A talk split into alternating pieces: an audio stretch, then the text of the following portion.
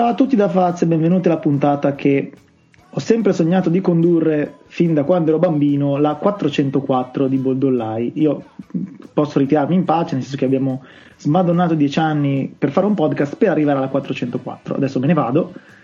Eh, scegliete voi se non, come dire, c'è una configurazione sbagliata del server o se non c'è niente da cercare. Quindi vedete un po' cosa preferite, quale delle due opzioni preferite per non, per non trovare. Ciao Nick. Puntata not found finalmente. Esatto. Chissà se ci sarà una 405 a questo punto. Non credo. La, la, la, cosa che non sarà trovata è la 405. E poi effettivamente dovremmo caricarla la 404 oppure tipo... Crasha tutto. Oppure magari eh, la registriamo ma non la carichiamo, così la gente vuole scaricarla trova un file not found. Potrebbe essere una cosa carina. Peccato che non, sentire, non, sento, eh, eh, non sentendo mai questa intro non capiranno e basta. Esatto. Eh, pazienza. Ciao Fleccio. Ciao a tutti, Beh, meglio la 404 della 104. Sì, Beh, quella però l'abbiamo fatta... Quella è passata da un pezzo, però... esatto. Not found tar Neri Lorenzo e not found anche tal Rosa Davide, tra l'altro stasera. Invece il team arriva prima o poi. E quindi la, la facciamo rapida e indolore. Eh, io prima vi sottopongo una domanda eh, arrivata da un ascoltatore eh, che ci segue da appunto la puntata circa 100, probabilmente dalla 104, per, fare, per chiudere il cerchio, e ci chiede, Nick, è, è borderline per te, poi vediamo, ma perché Devin Booker che è per certi versi l'erede delle grandi shooting guard del passato recente e così via, è considerato un, diciamo, un all-star e Zach Lavine è considerato un giocatore di medio livello? Eh, lui vorrebbe sapere, insomma, perché lui, lui, guarda, guarda molto NBA e dice ok, Booker è meglio, poi guarda le statistiche e vede che eh, Lavine è sopra praticamente in tutto, alcune percentuali di molto. Quindi lui vorrebbe capire come si valutano questi giocatori. Sottolinea, eh, è una domanda che mi faccio da giorni alla quale non trovo risposta, tipo come cazzo fa Orlando a stare sopra gli Itei Raptors? a questa poi rispondo io dopo. Non parliamo di Raptors, però più che altro. Eh, dopo.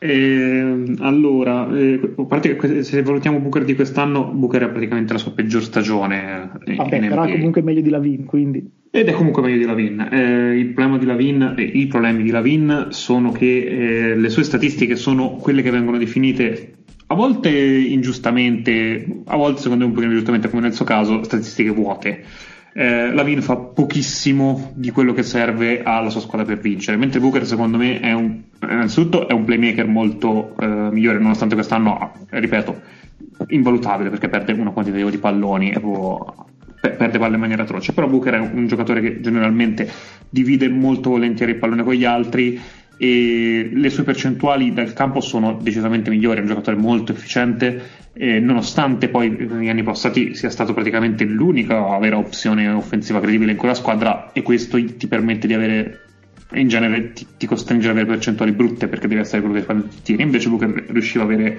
percentuali migliori. Eh, fondamentalmente direi il discorso è questo. Poi in realtà Booker non è proprio visto come uno star perché Ovest la, la, la concorrenza è ben agguerrita, è, è borderline all star, dato il livello, però diciamo può essere in quel range lì. In realtà la Vin è allo stesso livello nell'est, che però è un pochino più debole. Ecco, diciamo che se li mettiamo ne, nel vuoto, penso no, non esiste una persona che prende la Vin sopra Booker. Secondo me, fa, oltre al fatto che appunto quelle di Lavin sono empty calories, come ama dire eh, Zach Lowe, eh, Booker ha anche, diciamo così, un, un diverso modo di arrivarci alle sue statistiche e ai suoi punti, nel senso che Booker tende sempre, pur prendendosi un po' di libertà come tutti i giocatori di quel tipo, che ogni tanto si forzano tiro, si prendono la soluzione, però sembra sempre uno che, che quando, pre, quando, sceglie una soluzione la, la, soluzione è quella giusta, poi la può sbagliare, il passaggio può essere sbagliato, può perdere la palla, però in linea di massima gioca come si dovrebbe giocare in ogni determinata situazione, mentre la Vin a me ha sempre dato l'idea di avere talento uh, assoluto, ah, ma eh, quando la deve passare tira, quando deve tirare passa, quando dovrebbe tirare da tre eh, rinuncia e si prende eh, un jumper da due, quando potrebbe o dovrebbe prendersi un jumper da due e rinuncia e fa dell'altro, quindi mi sembra un po' un giocatore che ha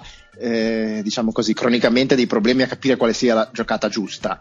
E questo secondo me poi ti, ti, ti, ti toglie molto quando devi fare il salto di qualità, mentre Booker la giocata giusta anche dai, proprio dai primi passi quando eh, ancora era molto lontano dall'essere uno star, però si vedeva che lì c'era materiale dallo star proprio perché Mm, diciamo così, cerebralmente c'è, ecco, o, o c'è di più. Assolutamente, ottimo punto. L'intelligenza cestistica yes. di due è lampante la, la, differenza. Ecco. Sì, no, poi nella serata buona la Vin vale il, il, magari non il miglior booker, ma un giocatore di quel rango lì. Eh, no, poi no, ma non è scarso, eh, cioè, no, poi eh, il talento. Il, il talento ce l'ha tutto, c'ha il talento tecnico, il talento fisico, c'ha tutto quanto, però non riesce mai a metterlo tutto assieme o, o almeno non per lunghi periodi e poi sì ha questo, questo vizio un po' da, da buco nero da centratore di fare canestri che non dico la difesa concede perché comunque spesso viene preso dal miglior difensore avversario ma senza che la difesa si debba muovere. Quindi una volta che Booker prende vantaggio eh, lo usa per sé, lo usa per la squadra la difesa si deve adattare e così via quando si gioca contro Zach Lavin la difesa dice sì vabbè ok se la serata in cui ne fai 45 bravo ma a me non me ne frega un cazzo.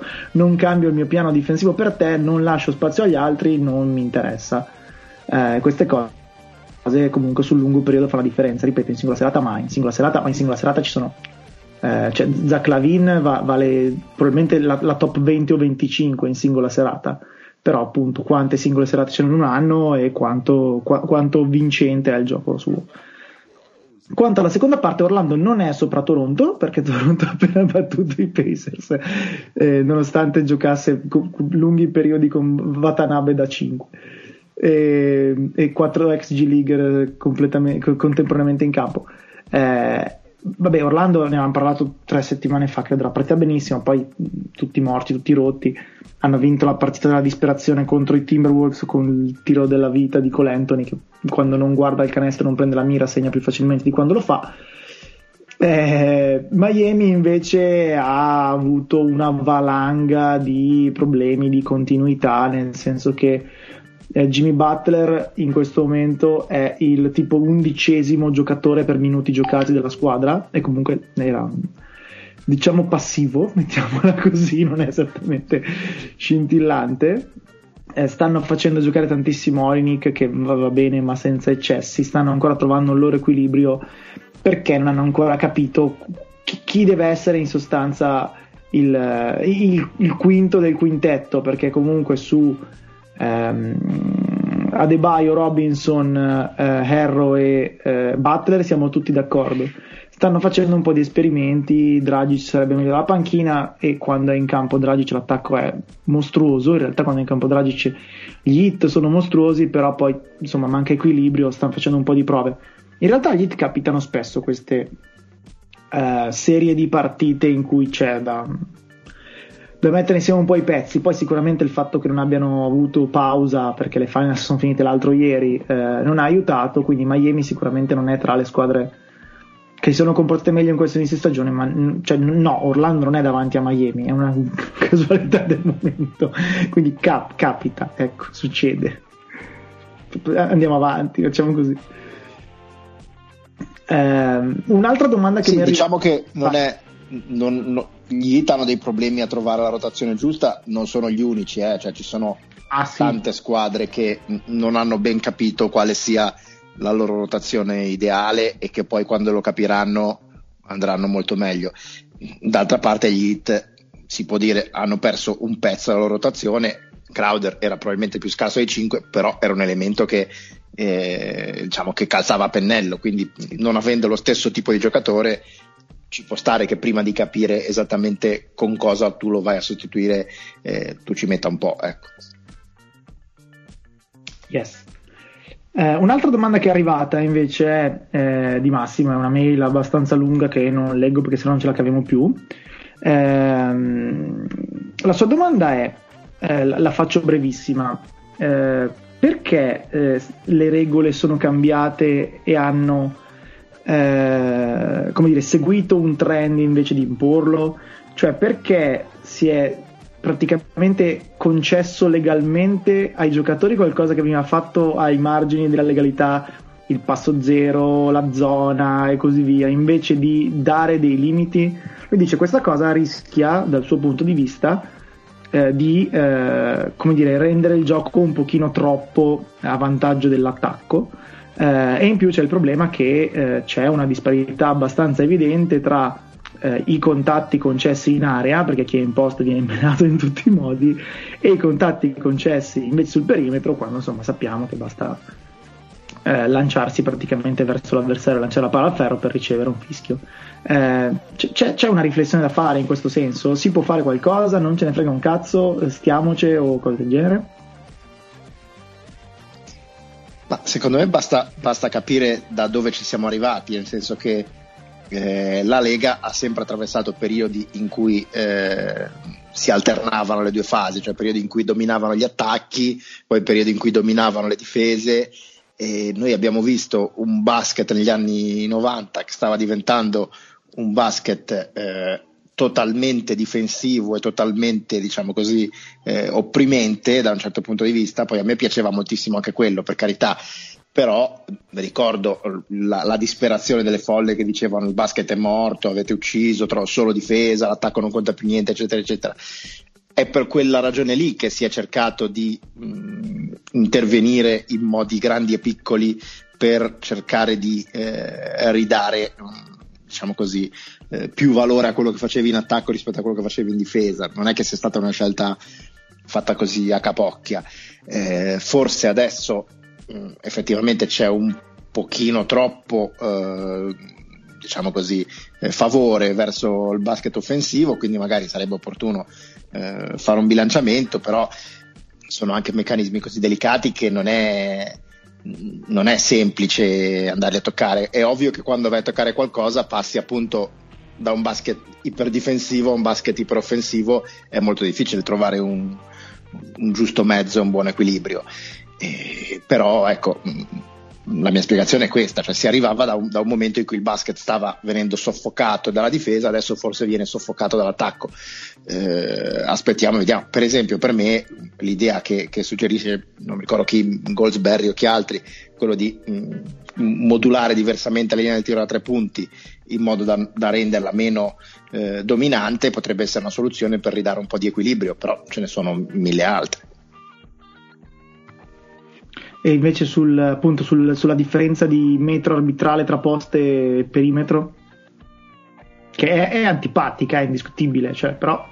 Eh, ma è, è, la stessa cosa, cioè, perché deriva da un, da un, NBA in cui i difensori eh, ti mettevano le mani addosso e, e infatti per eh, 10-15 anni si è scambiato un grande difensore NBA con uno che sostanzialmente era un buttafuori che stava lì e ti picchiava come un fabbro. sì. e, e perché se, se, ci pensate, noi abbiamo avuto per, per, 15 anni gente del genere, cioè che erano dei, dei buttafuori alla discoteca messi lì per picchiare la gente, poi non sapevano fare un palleggio, non sapevano fare un passaggio, sapevano soltanto picchiarsi in difesa e poi andare in attacco e giocare in post, tra virgolette, che essenzialmente era ricominciare a picchiarsi anche dall'altra parte e si è cercato di eliminare quello e di, e, e di trovare e, e, di cercare di, diciamo così, di dissuadere la gente dal, dall'interpretare il basket come vengo lì e ti metto le mani addosso.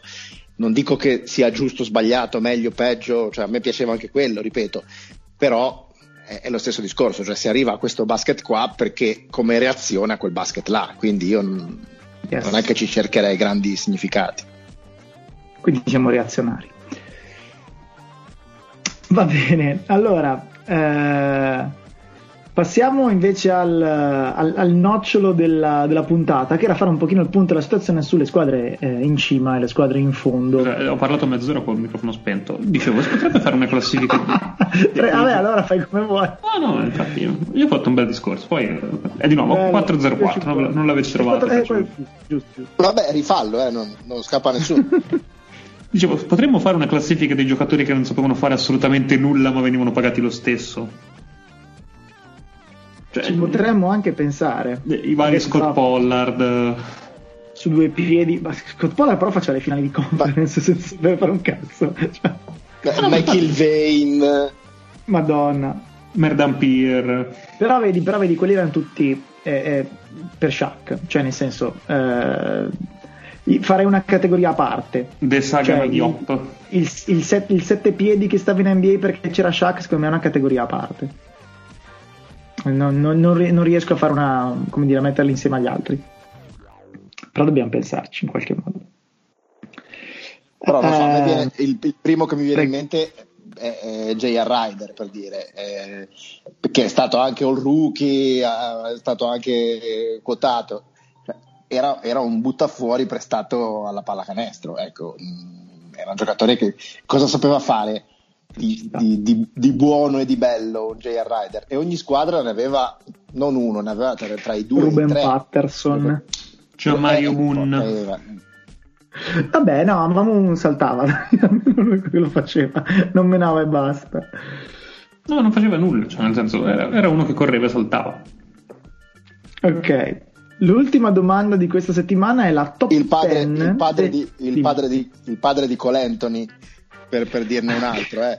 Anche. Cioè, grandissimo difensore per carità, ma sostanzialmente ti pestava come un fabbro e era duro come un chiodo e ti picchiava, però poi Era quando la TJ, palla ce TJ l'aveva, McConnell, era TJ McConnell scarso.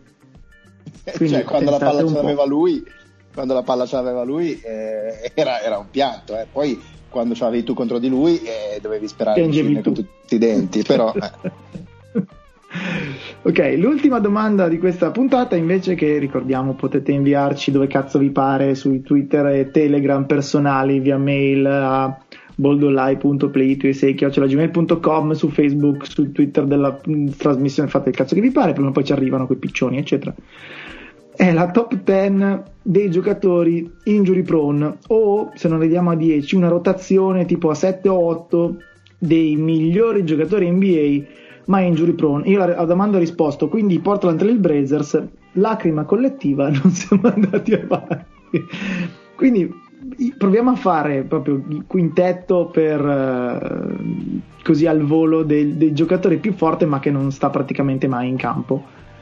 Eh, l'uno potrebbe essere Fulz. Vi viene in mente altra gente che potrebbe essere più forte che sempre, diciamo, ha sempre problemi fisici? Contemporanei. Non ho eh, capito. pescare. all time, eh no appunto, non capivo se in assoluto o No, no, attuale. adesso. Eh, In difficile. realtà Eh, i lungodegenti non ce n'è tantissimi. Eh, sì, i lungodegenti sono quelli che sono già, son già usciti sostanzialmente. Quelli facili sono il 5 Nurkic, Eh sì, Nurkic sta avendo parecchie, porca troia. parecchie menate. Come, come- come disse Nick un mesetto fa, il suo lavoro è essere infortunato. Ehm, dobbiamo essere cattivi e mettere Clay Thompson, però non è injury prone Clay Thompson, ha una sfiga colossale, cioè è diversa la questione secondo me. Eh sì, ne ha avuti due, due grossi. Poi, Io sto continuando a parlare a microfono spento. Ma infatti chiedevo perché vabbè. Vai Clay pure, Thompson lascialo aperto. Ha avuto gli ultimi due anni di, di infortunio, poi il resto Esatto. più o meno legge. Zach Collins potrebbe essere un nome. Eh, esatto, ma se- sempre lì siamo, cioè sempre, Eh, ma non è colpa mia se li scelgo loro. sempre a Portland. Beh, Anthony Davis a suo modo mh, ne salta parecchie, poi diciamo quelle che gioca gli bastano e avanzano, mh, non so se valga, però comunque anche l'anno scorso non ne ha giocate moltissime, eh, anzi è stata la sua seconda peggiore in assoluto, mi pare, come numero di partite giocate, però mh, non credo che si possa dire mh, non ottieni quello che potresti, perché direi che ci va, ci va abbastanza sereno da quel punto di vista. Lamentati pure, esatto. C'è TJ Warren che mi sembra che si spacchi tanto, eh, spesso e volentieri. Fatto quello. Eh? Quello si è sempre fatto. Eh, esatto. Cioè, Oddio, Porzingis. Eh, Porzingis, sicuramente. Porzingis, mm. Porzingis probabilmente è quello che è il più forte. Diciamo che nella, nella scala di forte si spacca, Porzingis è bello in alto a destra. Molto, molto, molto. Molto forte e molto spacca. Va bene, un quintetto l'abbiamo fatto e possiamo andare avanti. Allora, John Wall. eh, parliamo... va, John John Wall, Wall, anche beh, se- però, anche se sì, pure sì. lui ne ha avuti due in fila, vale un po' il discorso Clay. Eh, Esatto. Cioè, per, per assurdo era più Bill che si spaccava prima. sì, esatto, era Sì, però sai, i giocatori in realtà ne, nei primi 4-5 anni ne abbiamo vista di gente che si spaccava, che poi a un certo punto si è smesso di spaccarsi, quindi sai, vero. fino a quel punto lì non so quanto. Va bene. Um, diciamo che le classifiche si stanno assestando e le prime 4 squadre per record sono anche 4 delle prime 5 squadre per il famoso RPI di ESPN, che secondo me in questo momento della stagione è un modo abbastanza intelligente di guardare le classifiche e di fare la tara, perché così ti rendi conto che insomma ci, ci, possono essere dei motivi per cui quella squadra è leggermente sopra il 50%, leggermente sotto e così via, senza andare a impazzire. Eh, la miglior squadra NBA con un record di 13-4, manco a dirlo, sono i Los Angeles Lakers. Io dico una, una cosa molto molto veloce, poi Fletcher ne lascio a te, ma non so quanto da dire ci sia sui Lakers, è che per la prima volta nella carriera di LeBron James, eh, ma ovviamente siamo a appunto la diciassettesima partita, quindi siamo a un, un, quinto di stagione praticamente. Eh, però continuando questo trend sarebbe la prima volta nella carriera di LeBron James che eh, la squadra quando lui è seduto ha un net rating positivo. Perché in questo momento con eh, LeBron in campo, eh, cioè per circa due terzi dei minuti, i Lakers sono più 12 e 4, eh, e vabbè, ovviamente estremamente positivo, ma eh, con LeBron seduto, quindi circa un terzo dei minuti, i Lakers sono comunque più 1 e 7, quindi galleggiano e non perdono. E se ci ricordiamo eh, le precedenti versioni di squadre di LeBron in cui c'era da farsi 87 segni della croce e dire 8 rosari in un minuto ogni volta che sedeva per non pigliare meno 15 di parziale in due minuti, questa è una, una nota abbastanza significativa. Per il resto, Fleccio, raccontaci un po'.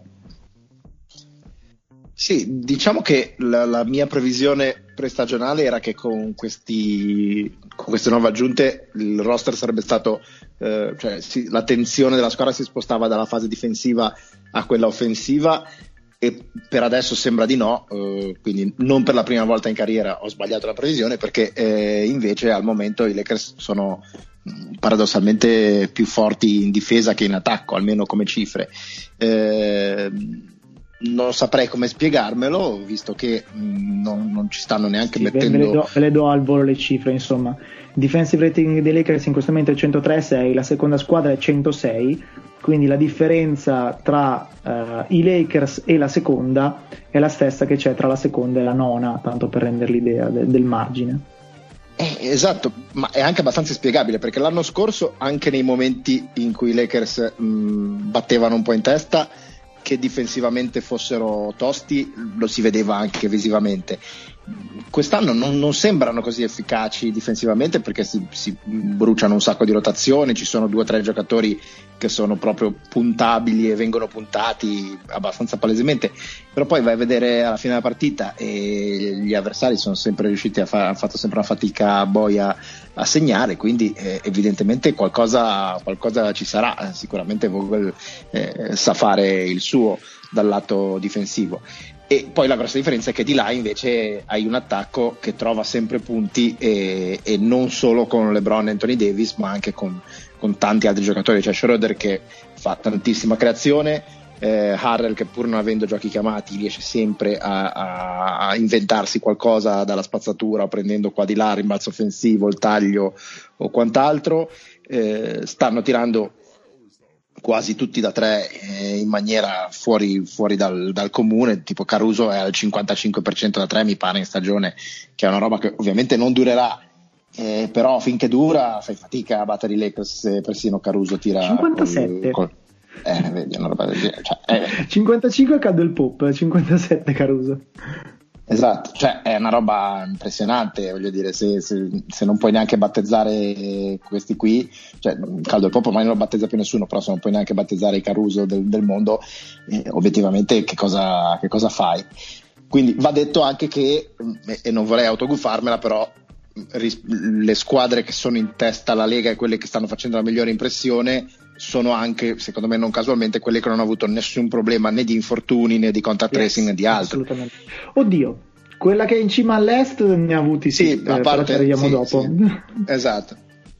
e questo conta in una stagione come questa in cui c'è questa, questo, questo, fatto che, che spariglia eh, le carte in ogni modo, ecco questo, eh, questo conta pesantemente. Um, Windows in un podcast, adesso non mi ricordo quale, comunque sicuramente il suo The Hoop Collective, eh, diceva che eh, a un certo punto eh, diciamo l'NBA e anche ovviamente le singole squadre hanno chiesto ai giocatori di non rendere pubblico eh, eventuale contagio eh, perché eh, ci sarebbe stato un problema poi eh, a livello di eh, scommesse nella stagione successiva, quindi parliamo di contagio pre-bolla, perché era probabile, anche se ovviamente non certo, che tutte le squadre, cioè che le squadre che avevano avuto un grande numero di giocatori contagiati avessero meno probabilità appunto di, eh, re, eh, di reinfezioni, mettiamola così, e quindi di eh, cadere nei meccanismi attuali. Premesso che, come abbiamo già detto, ho anche scritto un po', il problema è il contact tracing e non le infezioni di per sé, perché le infezioni sono abbastanza poche.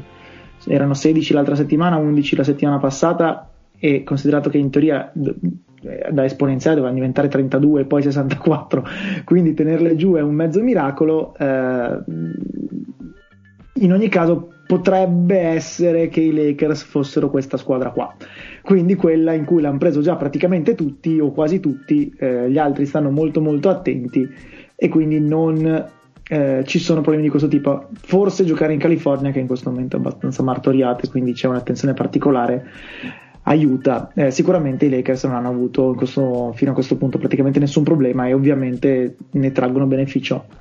Eh, a me ha colpito abbastanza la cosa che ho letto dopo la partita tra i Lakers e eh, i Bulls perché Patrick Williams, il rookie dei Bulls, ha detto che LeBron eh, sapeva in anticipo i giochi dei Bulls. LeBron candidamente ha detto: Beh, sì, certo, li ho guardati giocare, ho studiato un po' di cose.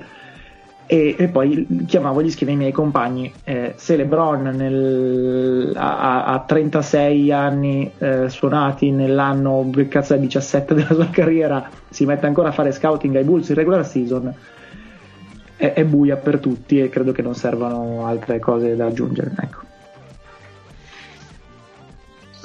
Sì, con tutto che credo che abbia un tiro a parte che... i Lakers rispetto al resto della Lega. Sì, ma lo erano già da prima, voglio dire, lo sapevamo già. Sì, sì, sì, sì, però nel senso, mentre ci sono le altre squadre che danno prove di forza e, e si vede che stanno dando prove di forza, i Lakers mi sembra che cazzeggino e pur cazzeggiando sono decisamente testa e spalle soprattutto gli altri.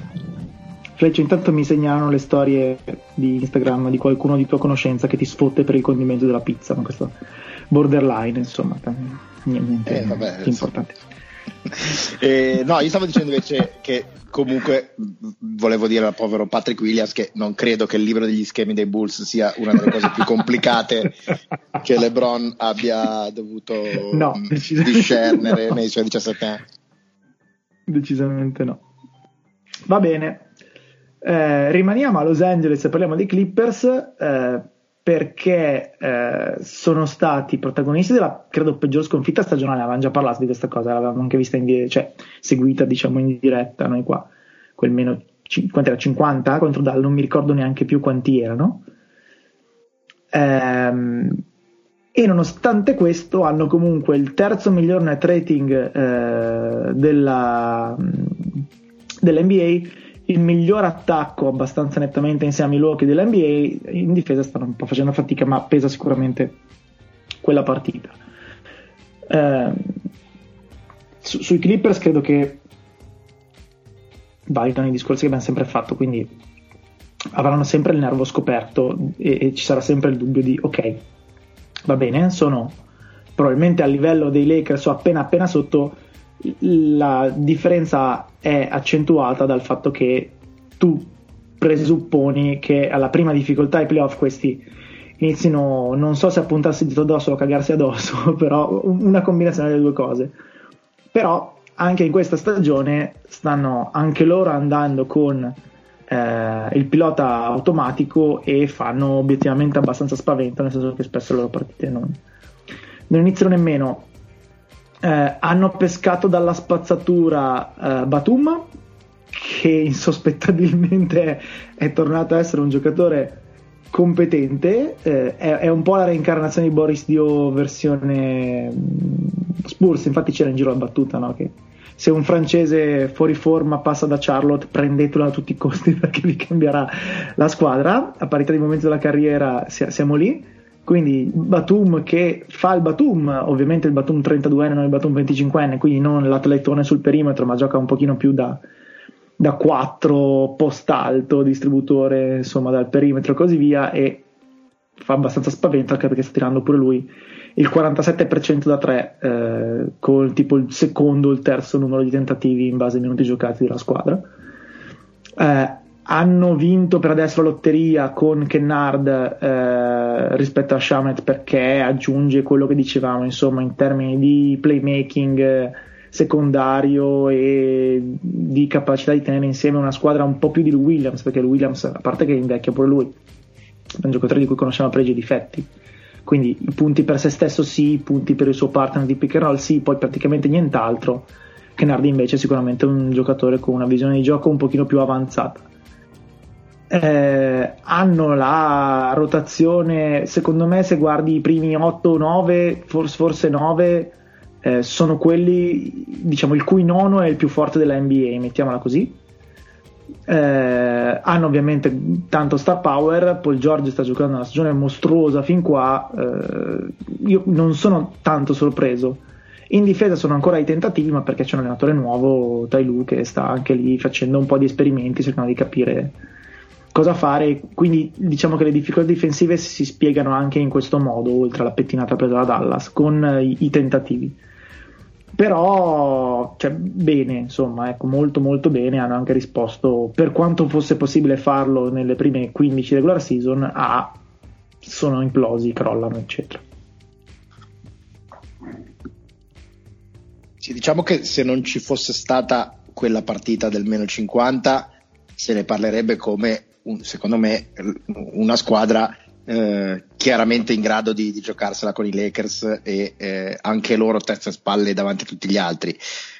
Quella partita lì forse mh, è stata un overreaction, però è rimasta mh, ha avuto un impatto forte perché dovunque ci si giri, quando i Clippers vincono una partita di 20 eh, e, e, lo fanno spesso, se non quasi sempre, dice eh, però mh, se ti capita un altro crollo come quello, non è detto che quel crollo sia un segnale, può darsi che quel crollo fosse la classica partita in cui non ce n'avevi e, e i giocatori magari avevano delle menate per la testa e, sì, ed era anche un mattinè eccetera sì certo. esatto esatto cioè secondo me si legge un po' troppo alla fine questi nel, nel, nell'ultimo anno hanno ceffato malamente eh, due partite eh, malamente. Questa qui è, è, la gara 7 con i Nuggets.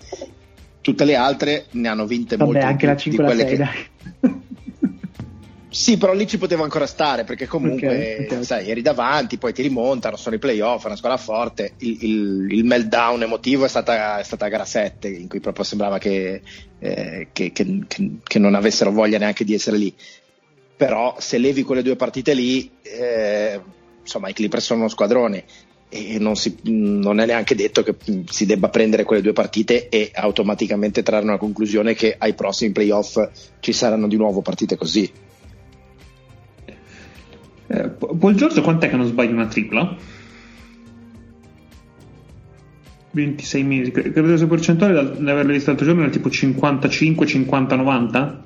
No, adesso è solo 52, eh, 50, 92, tirando 8 tip la partita, una cosa del genere. Sì, ecco, ma, ma magari si dà una calata. No, mm, i, i, tifosi Clippers credo che sarebbero molto contenti di vedere roba del genere ai playoff. Il problema è che, Paul George comincia a essere un, un po' storico che ai playoff si, si spegnucchia. L'ha fatto bene in, in, realtà, in realtà finché è stata indiana faceva il fottuto mostro ai playoff, cioè aveva un rendimento quasi migliore eh, Non poi, credo gli ultimissimi poi, anni a Indiana. Poi, poi, poi no, da una certa in poi no. Eh, da una certa in poi è un po' smesso, quindi sì, credo da un po' fastidio. Come detto, mh, mm, Batum eh, sì, l'hanno ritrovato nell'ubido, secondo me l'hanno anche un po' ricresciuto loro, perché il, primissimo Batum di questa stagione era abbastanza brutto da vedere. era un po' fuori giro e così via, però ci hanno scommesso, hanno portato avanti e così via, sono andate bene. E loro sì, che sono una squadra che in, in singola serata possono essere, ma, ma, credo l'abbiamo detto già quest'anno, sicuramente l'anno scorso, ma già quest'anno sono una squadra che in serata secca ne dà 30 chiunque e ne prende 30 da chiunque. E sinceramente un, un po' non si spiega sta cosa. Un, un, po' molto poco. al, un, po', un po' abbastanza poco. Al momento a livello di coaching, sinceramente non, non vi so dire se c'è così tanto di... A parte che, è molto presto a livello di stagione. Però qualcuno di voi nota che c'è un miglioramento o peggioramento a livello di coaching? No, come dicevo prima, cambiano, sono cambiati un pochino i pattern delle sostituzioni. Zubac fa il cambio esatto. eh, invece di fare il titolare, e poi stanno giocando un po' appunto con schemi difensivi. Quello, però vabbè. Però sembrano cambi, sembrano cambi, da poco, ma eh, visto che l'anno scorso c'era più o meno chiunque che gridava a Doc devi farlo e lui non lo faceva, per quanto siano piccole cose, evidentemente bisogna dargli merito che, che le sta facendo. Ecco. Ah sì, sì no, certo, sì, però non è che stanno andando bene per quello. No, no, no, certo, certo. però almeno vuol dire che un'idea di, di maggiore elasticità su, su certe cose almeno c'è. Sì.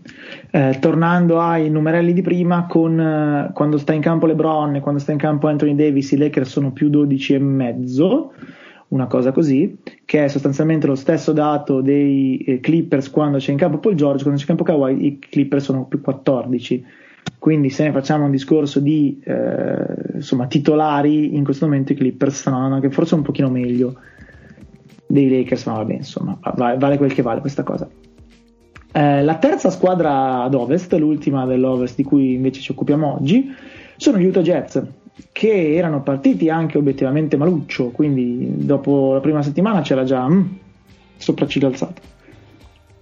Poi hanno iniziato ad arare qualsiasi cosa si sia messa sul loro cammino, eh, in particolare le ultime otto partite, stessi numerelli di prima, con Gobert in campo Utah più 15, con Conley in campo Utah più 18 e Conley ne ha parlato Zach Lowe con chi era con Arnovitz. Eh, ce l'hanno chiesto insomma Conley forte in forma e ha, inserito nel sistema è il motivo per cui avevano preso Conley. Quindi quello di avere un giocatore che sa fare sia il primo che il secondo che il terzo che si prende le responsabilità che gioca bene con il lungo eh, che trova i tiratori sul perimetro che è, un, è uno dei giocatori più forti. Non aver mai fatto lo Star Game ma questo lo sapevamo già c'era qualche dubbio in su età e sul logorio fisico, per, per, adesso, insomma, in questo mese è stato abbastanza scintillante eh, e non c'è tantissimo da dire.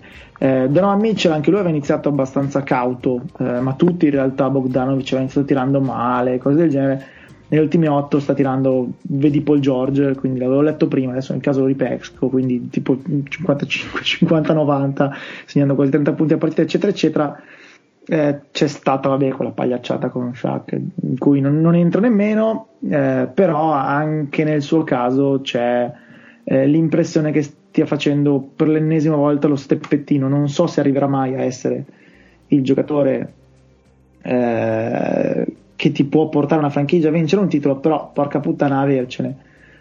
Eh, aggiungo che anche loro insomma sappiamo bene la rotazione dei primi otto giocatori sono di altissimo livello quasi tutti eh, con Favors per adesso sembrano aver pescato un bel jolly perché rispetto a quando c'erano Favors e Goberto due stagioni fa li fanno giocare praticamente mai insieme. Favors è pienamente inserito nel ruolo di cambio e probabilmente è il miglior cambio del 5 di tutta l'NBA perché ok non è verticale come Gobert ma eh, considerata la gente contro cui gioca l'impatto difensivo è molto molto simile e in attacco fa anche qualcosina in più di Gobert che a parte i soliti screen assist, end off eccetera più o meno si lancia al ferro e basta Favors invece ha un pochino di, di tecnica e gioco offensivo in più e gli fa molto molto comodo. Eh, a me questa sembra una squadra che ha eh, insomma trae vantaggio dalla continuità rispetto alla scorsa stagione e dal fatto di avere tutti i giocatori sani e in forma in ogni caso, otto vittorie in fila sono abbastanza, cioè si inizia a farsi, farsi notare questa cosa. Ecco. Sì, sono mh, baciati anche da, dagli idee del basket in questo momento perché c'è Royce O'Neill che tira col 46% da 3 eh, c'è Clarkson che è il sesto uomo dell'anno a mani basse e per carità Clarkson giù, giù il cappello che io l'ho sempre odiato però l'ho sempre odiato perché non giocava così ecco eh no. eh, cioè no. è, di, è, diventato un giocatore efficace e funzionale eh, che gli vuoi dire è devastante e in più eh, i, i, primi set della loro rotazione non hanno saltato una partita e un minuto yes. e sì, come Ingles, dicevamo Ingles questo pesa saltato, mi sa. sì diciamo tra Ingles, tra Ingles, e Favors magari dice uno, uno è il settimo e l'altro l'ottavo to, però voglio dire eh, Favors non ha saltata mezza quindi voglio dire per carità in questo momento non gli puoi dire niente sono impeccabili il problema dei, dei jazz è e sarà quando qualcuno inizia a metterti delle, dei, dei, sassolini in quegli ingranaggi e, e, e, in quei giochi sempre estremamente ragionati e ponderati che fa Snyder e poi quando arrivi ai playoff finché giochi in regular season e a maggior ragione in regular season un po' allegra come questa il fatto di avere dei giochi radicati e che esegui in maniera perfetta fa la differenza quando poi arriva ai playoff e la gente si mette lì e, e, te li può studiare e te li può far saltare uno per uno, la situazione un po' cambia, però finché va ai playoff, per carità, stanno andando alla grande. I Jets in questo momento sono la seconda squadra per tiri tentati eh, da tre eh, wide open, eh, ne prendono 23 a partita e li segnano col 44% che fa abbastanza la differenza. E eh, sono quindi insomma da questo punto di vista mh, si spiegano un po' anche le percentuali di certa gente perché tirano sempre quei chilometri di spazio e poi tiratori forti li hanno perché Bogdanovic è il primo ma poi insomma che tra l'altro non è neanche quello che sta tirando meglio perché sta tirando quasi male per i suoi standard ma poi hanno Mitchell al 40% Cole al 42% Clarkson al 40% Ingles al 43% quindi i tiratori qua ci sono, ovviamente poi insomma a una certa quei tiri smetteranno di essere così tanto aperti eh, e magari invece di segnarli col 44 li segneranno col 39 tipo che è la media dell'NBA eh, però n- non è solo lì ecco insomma non, non, vorrei fare l'errore opposto di sminuirli un po' troppo. Quanto ai playoff sì ovvio. Eh, allora loro per competere ai playoff hanno bisogno che sia Mitchell che Colli siano in condizioni come quelle di adesso allora si può iniziare a discuterne. Se anche uno solo di due non arriva al massimissimo, è dura, dura, dura. Sono una squadra molto più d'attacco di quello che si penserebbe. E sì. credo che è stato detto molto bene all'inizio. Credo la grande differenza rispetto all'anno scorso è Conley, dove effettivamente adesso giocano con 5 ottimi isolari, mentre l'anno scorso purtroppo era un peso eh, ovviamente per quello che lo pagano, per quello che hanno pagato per lo scambio, tutto, no, non so quanto siano contenti di aver avuto un anno completamente vuoto da parte sua, però facciamo finta che non è successo niente. Succede, esatto. Focalizzandoci su quest'anno, diciamo che va bene così e, e si va oltre. Eh, non so cosa succede quando si raffredderanno un po' le percentuali al tiro, perché è vero che insomma hanno fatto i tiri, però capitano anche momenti in cui i tiratori si raffreddano e non hanno a dire la verità tantissimi tiratori di striscia perché sono, tutte, sono tutta gente che tira diciamo in modo abbastanza consistente per tutta la carriera però possono capitare serate un pochino fredde al tiro. In quel caso sono curioso di sapere cosa fanno. Le alternative ci sarebbero però se, se devo trovare il però secondo me Gobert si sta un po', sia un po' troppo ultimamente come, come posso dire mh, mm, atrofizzato in attacco ovvero la mm. sua dimensione in attacco credo sia quella e non vuole andare più di tanto così. E credo che è una squadra che eh, quando il jump shot non entra avrà bisogno di trovare un po' di soluzioni diverse e bisognerebbe che tra queste soluzioni diverse ci sia coperto gioco forza perché è il giocatore più importante.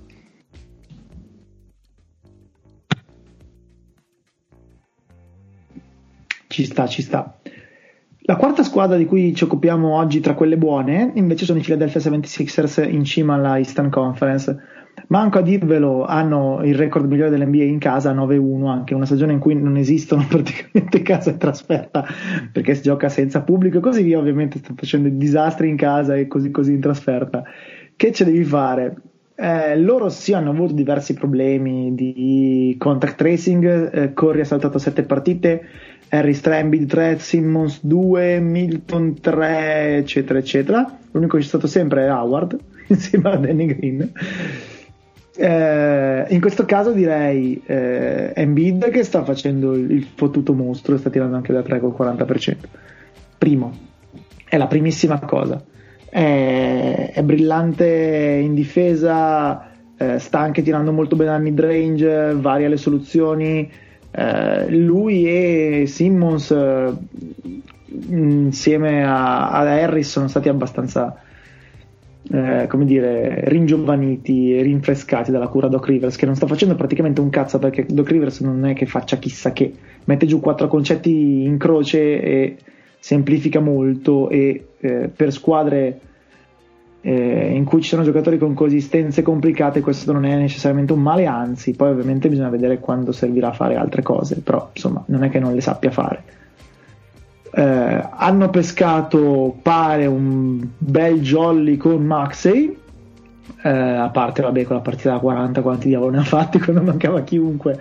Comunque sta giocando molto, in modo molto competente. Questo è il mese in cui Shake Milton sembra buono eh, non è la prima volta che succede, poi bisogna vedere come va negli altri mesi, però adesso obiettivamente sta andando alla grande. E poi hanno, vabbè, Corri che vede la Madonna da 3, ma questo era abbastanza prevedibile, e, e Harris che è, come dicevo prima, assolutamente rinato e non è più una, una piaga. Eh, però p- passa di nuovo tutto da, da, Simmons e da Embiid e per il momento entrambi, ovviamente ciascuno a modo proprio, ciascuno con le proprie inclinazioni e, e tendenze e tutto il resto hanno risposto presente eh, alla, alla, chiamata che poi era abbastanza obbligata. Eh, passiamo oltre al discorso delle potenziali trade perché boh, non sapremo mai la verità. Eh, anche qui, insomma, siamo davanti a una squadra che mh, mh, aveva delle, delle risposte da dare un po' come i Clippers e per adesso sono arrivate. Beh, io direi per, per tornare al discorso ehm, fare piccole cose ma farle bene, mh, mm, per esempio secondo me si dovrebbe, eh, mi sembra giusto dare, dare, merito a Doc Rivers del lavoro fatto su, su, su Tobias Harris, perché eh, secondo me lì è merito suo, cioè ah, lo, sì, ha ripulito, sì, sì. Lo, ha, lo, ha ripulito, di un sacco di, di, di schifezze di De Malsame che aveva in testa. eh, tipo quella di, di, essere una prima opzione offensiva di un grande talento offensivo, lo ha costretto sostanzialmente a fare cose semplici, cose pulite, di prendere decisioni veloci senza pensarci troppo e improvvisamente Tobias Harris è tornato uh, quello che, cioè, che, che era. Cioè, Harry, Harris ha fatto l'All-Star Game a Ovest sotto Doc Rivers, ecco. Esatto, esatto. E, e, e, questo tra l'altro non è un caso, cioè Doc ce l'ha questa cosa qui di, di riuscire a vedere a far capire a un giocatore qual è la miglior versione di, di sé. E l'esempio massimo secondo me è Paul Pierce che il Paul Pierce pre-Doc Rivers era un grande talento ma anche molto confusionario e molto sprecato, il Paul Pierce di Doc Rivers è diventato il, il, il, la prima opzione di una squadra da titolo per, per molti anni, quindi eh, questo secondo me è un, già è un bel colpo.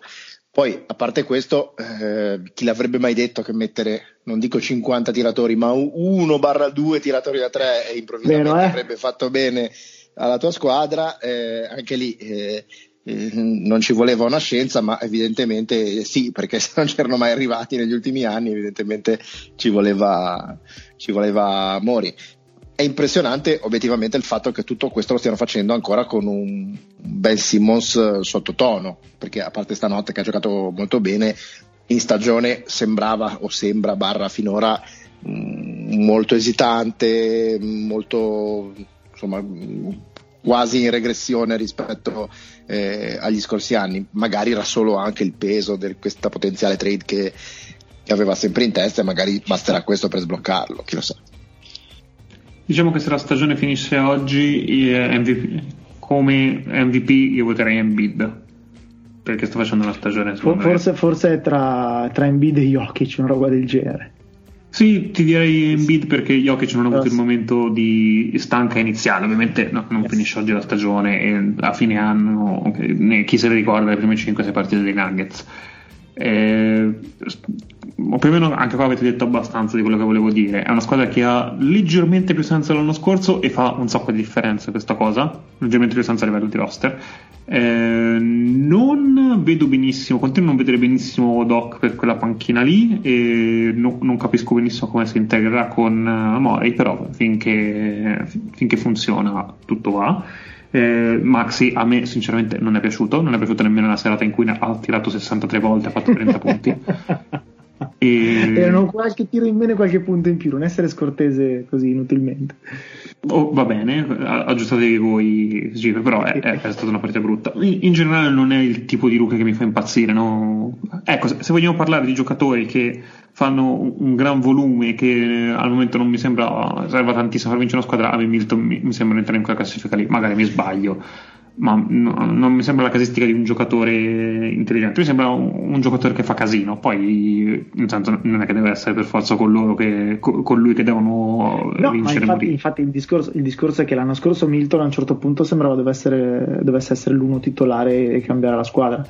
Milton è un settimo, ottavo che la sera che è in stato di grazia, grazie, tieni la palla, vai, l'altra sera siediti, non rompere i coglioni più o meno più o meno così, un po' di continuità ci vorrebbe dal punto di vista. Eh, non ho capito perché sinceramente non hanno voluto loro tenersi ehm, oh, oh, oh, mi verrà il nome Kennard visto che lo scambio fondamentalmente di Kennard è passato da loro e non lo so è un giocatore che secondo me qua ci poteva stare aveva un pochino un po' di senso ce l'aveva. E credo che questo sia il primo anno in cui oggettivamente cosa il fatto che Embiid sia eh, giocatore 1 e giocatore 2 sia Simmons non sono più 1A 1B si può dire questa cosa? O una sensazione non so, non so perché finché c'è, finché c'è, questo governo sì puoi dire giocatore 1 giocatore 2 certo. Il prossimo non lo so non sono sicuro Vabbè, allora diciamo cioè, che un giocatore con l'asterisco secondo me non puoi più dirlo quindi... oh giusto? Ma quando sarà il prossimo governo ci saranno solo centri classici. E... esatto, assolutamente. Solo, pi- solo pivot, innanzitutto, sì, non centri pivot. ma pivot. Esatto, e parleremo. No, comunque sì, sembra che la gerarchia sia più chiara. Sì. Molto evidentemente. E, e i gerarchi sono una cosa che piaceranno al prossimo governo. e anche a Rock Divers che eh, sì. sembra, sì. sembra, molto sovranista. Mi sa di sì. Ok, ribaltiamo la classifica e andiamo a divertirci un po' con quello che succede sul fondo. Eh, sarete stupiti di sapere che nelle ultime quattro posizioni non ci sono i Sacramento Kings io non so come dirmi questa cosa. Perché sono nelle ultime otto tutte, tutte loro, praticamente, giusto? No, no. Allora, no, no, per simpatia, mie... perché, ma perché, no, scusa, perché me, me, oggi guardavo uno di quei, di quei grafici che mettono eh, con, non so, il miglior, giocato- il miglior, giocatore al terzo anno, il miglior giocatore al secondo ah, anno, okay. il miglior giocatore degli ultimi dieci anni, sì, sì, quelli con le faccette dei giocatori messe eh appunto da in basso a sinistra in alto a destra. E io pensavo ma perché questi grafici in fondo a sinistra c'è sempre uno o più giocatori dei Kings? Ma sempre eh, in qualunque che siano dell'ultimo anno, degli ultimi dieci anni, degli ultimi trent'anni, c'è, c'è sempre un Kings in basso a destra. Comunque, ma, ma, non è che sono i Kings perché sono in basso a sinistra in quel grafico? forse. Sì, cause effetto sono un po' invertite, forse. Vabbè, eh, tra l'altro hanno panchinato definitivamente Bielizza, quindi se qualcuno ha bisogno di un 4 stretch gratis eh, lo, lo, troverà. Che vuol dire non sposta granché, però se devi fare il 9... So che avrebbe lo stretch, no? Non lo so, secondo me lo regala e basta. Tanto pila abbastanza poco. Chi l'avrebbe mai detto che Detroit Pistons dato il mercato scintillante che hanno fatto, potessero essere la peggior squadra NBA. Ma indovinate con quale squadra hanno vinto nonostante fosse sotto di un milione di vabbè, punti? Vabbè, non vale. eh, vabbè, Detroit ha... Allora, Jeremy Grant di per sé sta giocando probabilmente anche meglio di, di quanto si poteva pensare eh, dal momento che ha preteso di essere il franchise player e di diventare Kawhi Leonard il problema è che sposta zero e sposta zero anche per quelli che ha, che ha intorno, che sono il nulla assoluto, perché il secondo giocatore più impiegato in questa stagione è Mason Plumlee, il terzo giocatore più impiegato in questa stagione è Delon Wright, che bravo, tutto molto bello, ma magari il terzo miglior giocatore della squadra no. Il quarto è eh, la salma di Blake Griffin, che povero Cristo, eh, sta messo meglio Cousins, che voglio dire veniva da due stagioni praticamente fermo con infortuni in ripetizione gravissimi e tutto il resto. E il quinto giocatore più impiegato è Josh Jackson. Eh, io credo che non serva dire altro, cioè i, i Pistons stanno facendo forse anche stealth tanking, quindi hanno detto sì, facciamo il mercato adesso, cazzo, poi invece niente. Tanto insomma andrà così questa stagione c'è il vantaggio che non essendoci i tifosi, il solito discorso, le, eh, diciamo conviene tankare perché eh, non ci sono grandi disincentivi economici a farlo, mettiamola così. Sono so brutti, sono veramente tanto brutti, non so, non so come descriverli. Sono, sono una squadra che non ha veramente capo né coda. Io credo che se tu fai vedere il roster a una persona non riesce a indovinare con quale quintetto si schierano. Zero, assolutamente.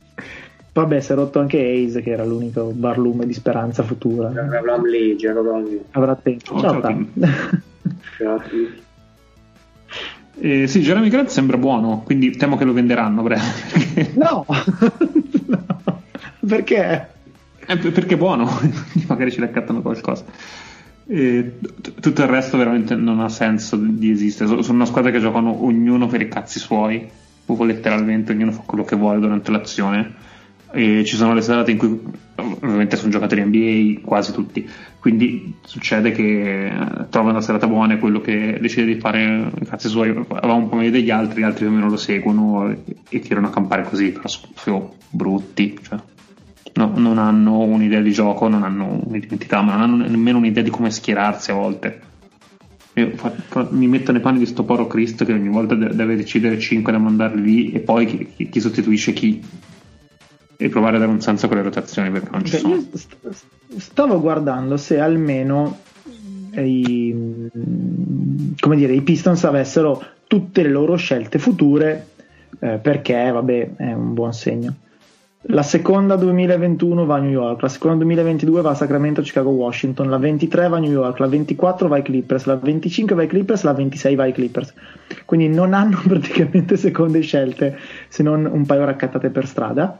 E poi eh, hanno la scelta 2021 ceduta a Houston.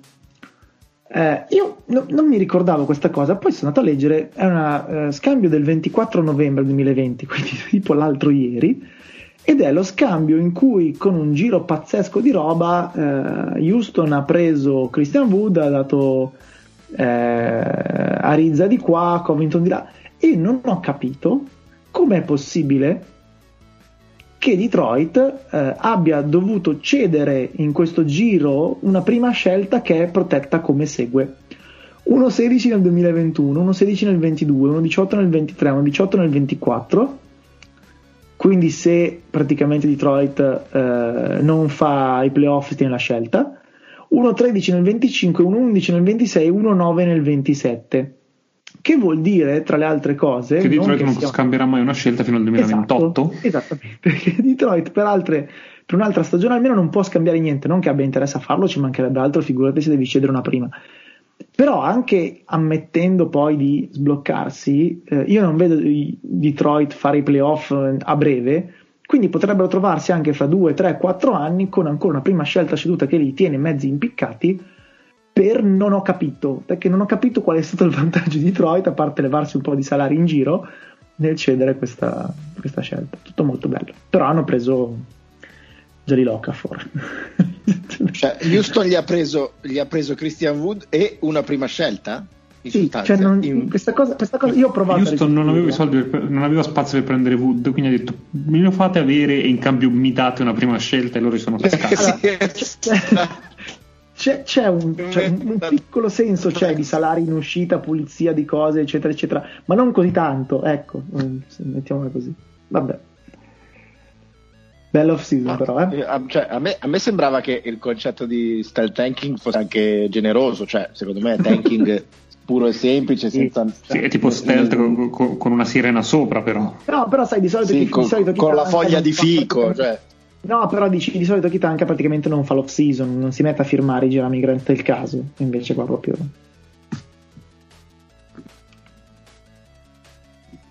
Comunque sì, Vabbè. al di là del tanking c'è proprio poco da sì, vedere, no. poco da c'è dire. Niente. c'è niente, anche perché Ace è uno dei rookie, vabbè, lasciamo stare poco che non, non, non, esiste. Ace è uno dei rookie più lontani probabilmente dall'avere un impatto serio in una squadra, cioè gli manca almeno un paio d'anni, quindi arrivi vicino alla scadenza di Jeremy Grant quando Ace inizia ad avere senso. Quindi proprio, sì, ma un paio d'anni comincia ad avere un impatto, non che sia un paio d'anni un giocatore. No, no, esatto. Non, in questo momento non c'è veramente niente qua, circolare. Eh, appena sopra Detroit è 3-13 e invece Minnesota è 4-11 questi però sono anche abbastanza sfigati forte. Nel senso che vabbè, se può andare qualcosa male andrà. Legge di Murphy applicata ai Timberwolves. Però se eh, si stanno aiutando eh, un po' a fare questo. Lo, loro stanno aiutando, c'è il problema, come dicevamo, di Ryan Saunders che non ci sta capendo una mazza. C'è il problema di D'Angelo Russell, per cui ricordo che hanno ceduto una prima scelta che rischia di essere sanguinosissimissimissima e che non ci sta capendo una mazza, non hanno anche loro nulla, perché in questo momento a parte ta- cioè parliamoci chiarissimo, Towns questa stagione è buttata, va bene, c'è il Covid, lui è infortunato, è anche un, sotto un fosso dal punto di vista psicologico perché gli sono morti la mamma e altri 3 o 4 parenti vicini e così via. Però ok, la, se la prossima è ancora così, io non non credo che Towns resti tanto qua, eh? e ormai siamo, siamo, siamo, a quel punto lì, cioè loro avevano preso Russell col chiaro intento di dire ok, è il, la tua co-star, gli vuoi anche bene il tuo amico, fate qualcosa. Eh, no. Beh, diciamo che almeno mh, qui mh, i giovani qualcosina si è visto, cioè eh, Edwards, a parte che sta tirando col 2% dal campo, però mh, il, il, fatto almeno di saper arrivare al ferro a piacimento, il fatto di avere eh, una combinazione di atletismo, eh, coordinazione, eccetera, per poter essere uno che batte i giocatori NBA costantemente, eh, l'ha, l'ha, dimostrata e, e, per me già può andare bene così, considerando che è un diciannovenne che non ha fatto eh, sostanzialmente nulla di, eh, di, di, training camp e di quant'altro. Poi certo, se quando arrivasse al ferro sapesse anche farci qualcosa, sarebbe anche meglio, però ma poi a parte lui anche McDaniels, JD McDaniels qualcosa ha fatto vedere, eh, Vanderbilt, McLaughlin, cioè nel, fondo del, del roster eh, qualcosa che, che, ti fa ben sperare c'è. Il problema è la cima del roster che al momento tra uno che è sostanzialmente fuori gioco e l'altro che è nullo ti fa un po', ti fa un po preoccupare. Ci aggiunge anche Rubio che dovrebbe essere il terzo miglior giocatore della squadra e al momento sembra assolutamente spaesato. È brutta avevo letto perché... una dichiarazione di Rubio del tipo avremo bisogno di fare un team meeting di qualche ora bisogna vedere se riusciremo a parlarci per 20 minuti senza... così che era proprio dice tutto cioè nel senso. Anche perché non, un non conto è perdere le partite ma, ma, questi non perdono le partite questi si fanno prendere a schiaffi dal mattino alla sera cioè sono le loro sconfitte, eh, a parte un paio di casi che io mi ricordi, sono stati dei, dei, dei massacri senza, senza, pietà proprio. Quindi vuol dire che sei veramente, cioè, non puoi neanche dire che hai la partita è andata così, ma magari con due o tre tiri fatti meglio, due o tre eh, errori di gioventù, la prossima volta chiami due schemi diversi e se, ne perdi, se ne perdi 5 o 6 di, di, di 10, 15, 20, eh, cosa puoi dire? Una partita che hai perso di 20 non puoi dire eh, con, due, con, due, idee migliori la vincevo. Quella è una partita in cui sei stato preso a schiaffi e, e sono quasi tutte così. Tanto per dire, con Jeremy Grant in campo, Pistons sono comunque neutri, quindi hanno so, più, più 0.1 di net rating ed è il loro giocatore più, più impiegato quando invece gioca eh, Russell, che è il secondo dietro Beasley giocatore più impiegato, Minnesota è meno 17. Eh, che ovviamente non dice tutto perché si gioca in 5, ci sono le rotazioni, c'è la profondità, eccetera. Però se il leader offensivo è il miglior giocatore di una squadra che fa schifo, la porta a essere neutra, l'altro la porta a meno 17. Credo che da, da sarà meno 1. ragionamenti.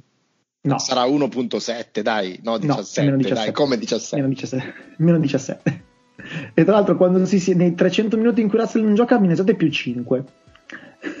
nei, nei 430 minuti in cui Ecco, giocano 17 che poi c'è un sacco di garbage, quello che vuoi, però questo meno, il- lascia stare il più 5 fa niente, il meno 17 Eh è sì, ma è garbage, è, garbage, è garbage prodotto da lui, però. È, è- non è che- anche vero. Ma tipo, eh, ieri notte che l'hanno fatto riposare e, e tipo il giorno prima aveva giocato 10 minuti, 12 minuti, una cosa così. Quindi ti facciamo riposare per, per il bene nostro. Era una roba del Può genere. essere. Può essere. No, ecco, lui è il giocatore che... Facciamo. No, volevano far riposare i loro, ste- i loro occhi, diciamo, fai riposare, Ah, miei riposare occhi noi. stanchi, riposiamo un attimo, esatto. Dacci tregua, dacci pace. Lui, lui è un giocatore che, che preoccupa molto. La cosa che secondo me preoccupa un po' di più è che non è che questi hanno rinunciato, questi non ci hanno mai provato quest'anno. Questi non- fondamentalmente no- no- non, sono mai, non hanno mai provato a vincere niente. Prime due o tre hanno vinte, due forse. Sì, ma ti sono sembrati belli anche quando l'hanno vinte? No, ma c'era Towns, quindi. Sì, sì, ma ripeto, come talento sta squadra non è da buttare. Potrebbe anche essere una squadra che, pi- che piaciucchia, però brutti e manco ci provano. Cioè, va bene l'inesperienza, va bene che non- il roster è quello che è, però nemmeno si sbattono. Cioè, mm, eh, la roba che mi preoccupa di, di- di tutto, secondo me, è questa qua. È una squadra che non ha manco iniziato a comprare il progetto e ci sono dei giocatori che secondo me stanno veramente arrivando allo sciopero bianco a breve. Adesso senza fare un discorso eccessivo, però se tu vedi il tir sotto cui erano gli Warriors dopo le prime due partite, resta una squadra estremamente mediocre con un fenomeno e un grande giocatore, però vedi la mano di Kerr, vedi che si aiutano, vedi che si sbattono, c'è oh, come dire, un gruppo che spinge in una direzione sola. Qui sta roba manca tutta. Esatto, esattamente. tutta, perché ovviamente, ok, i Timberwolves non hanno Curry, eh, però il resto del roster non è che sia tanto peggio di Golden State, che fa della gente imbarazzante, però vedi, delle cose proprio diverse, diverse, diverse. No, no, ma peraltro nel senso Golden State non è che vince solo perché Curry fa 60 punti, cioè vince delle Eh, no, partite in esatto. cui Curry è anche un po' fuori perché effettivamente il resto da- de- della squadra si sbatte, cioè c'è la serata in cui Green fa, fa della roba in attacco, No, c'è la serata in cui Wiggins si sveglia. dannati, si sbattono come dei dannati per quello, per essere una squadra al 50% si sbattono come dannati. Qua invece va male. Qua niente. Eh, terzultimo posto c'è Washington che praticamente non gioca da, da l'ultima volta che avevamo parlato perché sono stati uno dei due focolai Covid. Indovinate Non anche solo- questa squadra contro chi ha avuto una vittoria non solo il vittoria roboante, tracing, tra l'altro. esatto ma di anche questa roba 400 qua, punti. tor- Sì, ma con torniamo le fanfare, col- col- con i cortei in strada, i- gente che Grande faceva la saluti romani dalle fantasma. Sì, sì, esatto, più o meno la scena finale, esatto, così con la gente che fa i saluti romani dalle finestre, e le mamme che danno i bambini da baciare, un trionfo assoluto. Poi non ho più giocato. Basta. Bradley Bill con Bradley Bill in campo sono positivi con Bertans che è il terzo più schierato sono positivi Perché sono positivi, Sì, questo non c'è dubbio perché non giocano Sì, praticamente. molto, esatto. Con, con Westbrook sono appena appena negativi, quindi qui diciamo che eh, hanno avuto un po' di sfighe, un po' di sconfitte, comunque i, i margini per fare meglio ci sono sicuramente.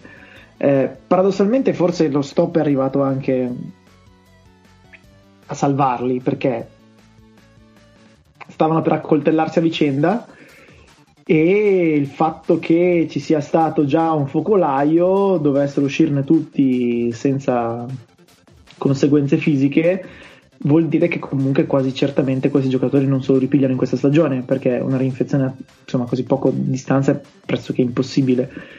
Quindi magari il fatto di aver avuto un focolaio a inizio gennaio gli salva la stagione per il resto non è che abbia tanto da aggiungere insomma praticamente vale ancora quello che si era detto in pre-season per loro non si è visto quasi nulla se non qualche partita eh, insomma Sì, non- però per dire, ecco, vai vai rispetto ai Wolves, loro sono il contrario, cioè ne hanno perse tantissime, ma sono tutte partite in cui loro erano, erano in partita, magari non fino all'ultimo, a volte anche fino all'ultimo. Cioè, sono tutte partite che se tu le vai a rivedere individualmente dici, beh, però qui magari questa, se azzeccavi due o tre cose che hai sbagliato, la vincevi.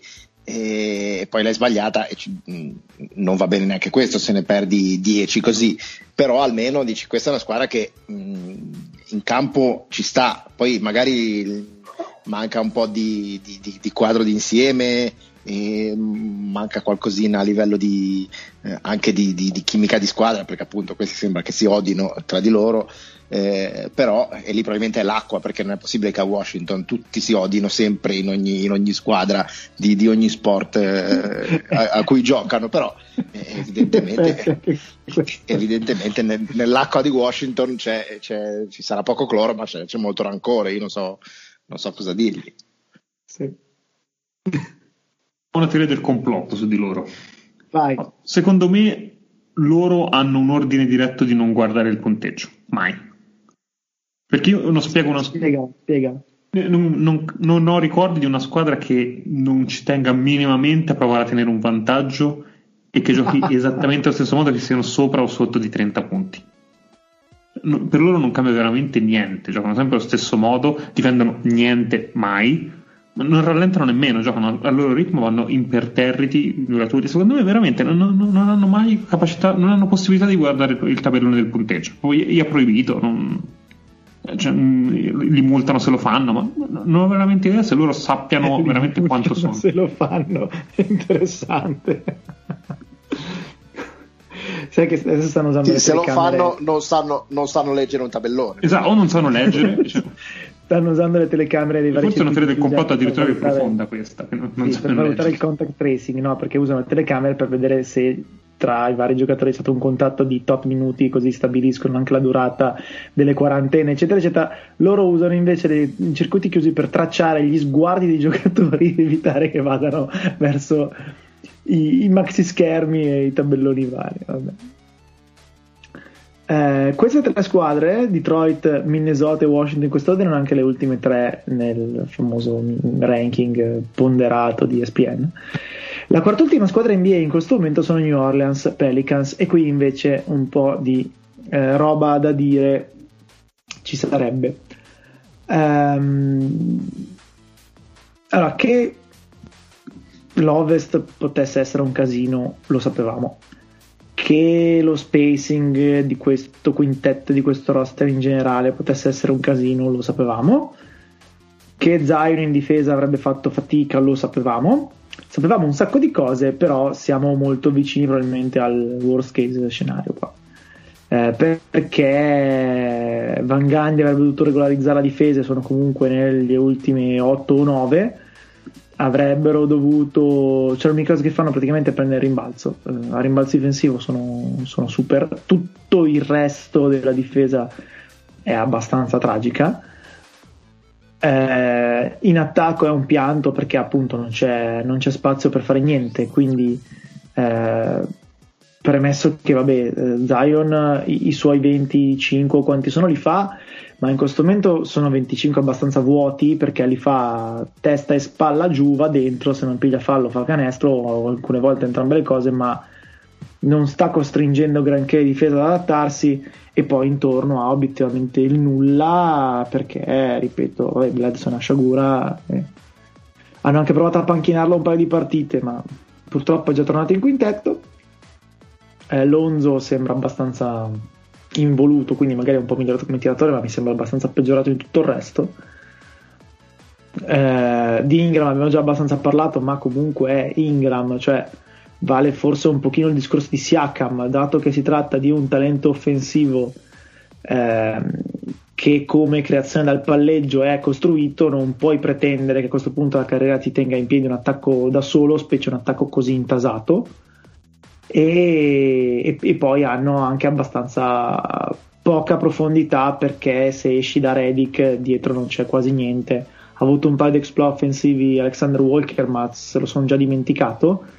E poi vabbè, insomma, cioè, Melli non gioca, ma purtroppo nelle partite giocate era cerbiato in tangenziale, quindi a una certa, dato che comunque stai facendo fatica più in difesa che in attacco, Melli purtroppo viene sacrificato. Eh, questa è un'altra squadra per cui si parlava di stealth tanking, eh, perché obiettivamente eh, se vuoi giocartela fino in fondo i modi per migliorarla ce l'hai anche perché hanno 800 miliardi di scelte, ma non ha nessun senso in questo momento spendere una scelta per levarsi Bledsoe o per prendere un titolare più forte e retrocedere Bledsoe o cose del genere e quindi tutto sommato a loro non è che faccia proprio schifo non essere super competitivi è anche chiaro però che da una squadra allenata da Stan Van Gandhi e eh, che come franchise player ha un giocatore che ha poca comprensione del gioco in difesa ti aspetti che nell'arco della stagione migliorino. Se fra quattro mesi saremo ancora a eh, difesa di Zion così attacco interessato eccetera eccetera sarebbe da preoccuparsi onestamente. Adesso no ma perché è un piano a lunghissimo termine quello di, di New Orleans, di cui metà del roster attuale non farà parte almeno. Però sicuramente poteva andare un pochino meglio di così. Sì, diciamo che qui loro sono un'altra squadra eh, che hanno grossi problemi a capire i quintetti migliori perché hanno dei quintetti che vanno obiettivamente bene, alcuni molto bene, dei quintetti disastrosi, e, eppure i quintetti disastrosi giocano parecchi minuti e i quintetti paradossalmente buoni ne giocano meno, quindi secondo me ehm, insomma c'è anche molta, molta, molta, casualità in questo roster, cioè non, chiaramente non è stato un roster eh, assemblato negli anni con una idea, però bensì è è stato un roster assemblato con eh, prendiamo uh, un, ass- un, asset di qua, un asset di là, giustamente eh, non sto dicendo come critica, eh, però non è che sia, sia, stato pensato a tavolino la costruzione di questo roster, quindi ci sta che tu abbia un sacco di pezzi che si sovrappongono e poi altri ti mancano clamorosamente. Secondo me, come dicevi tu, qui vivono un po' la giornata, cioè era più un'idea secondo me giornalistica, quella del questi sono pronti a fare il salto. Secondo me questi non sono pronti e sapevano benissimo di non essere pronti, non avevano nessuna intenzione di essere pronti. Poi se l'hanno cavalcata a livello mediatico ci può stare anche quello, però secondo me qui la loro idea è andiamo, facciamo questa stagione, facciamo crescere i giovanotti e se vengono eh, 10 vittorie eh, anziché 60 vittorie è quasi la stessa cosa.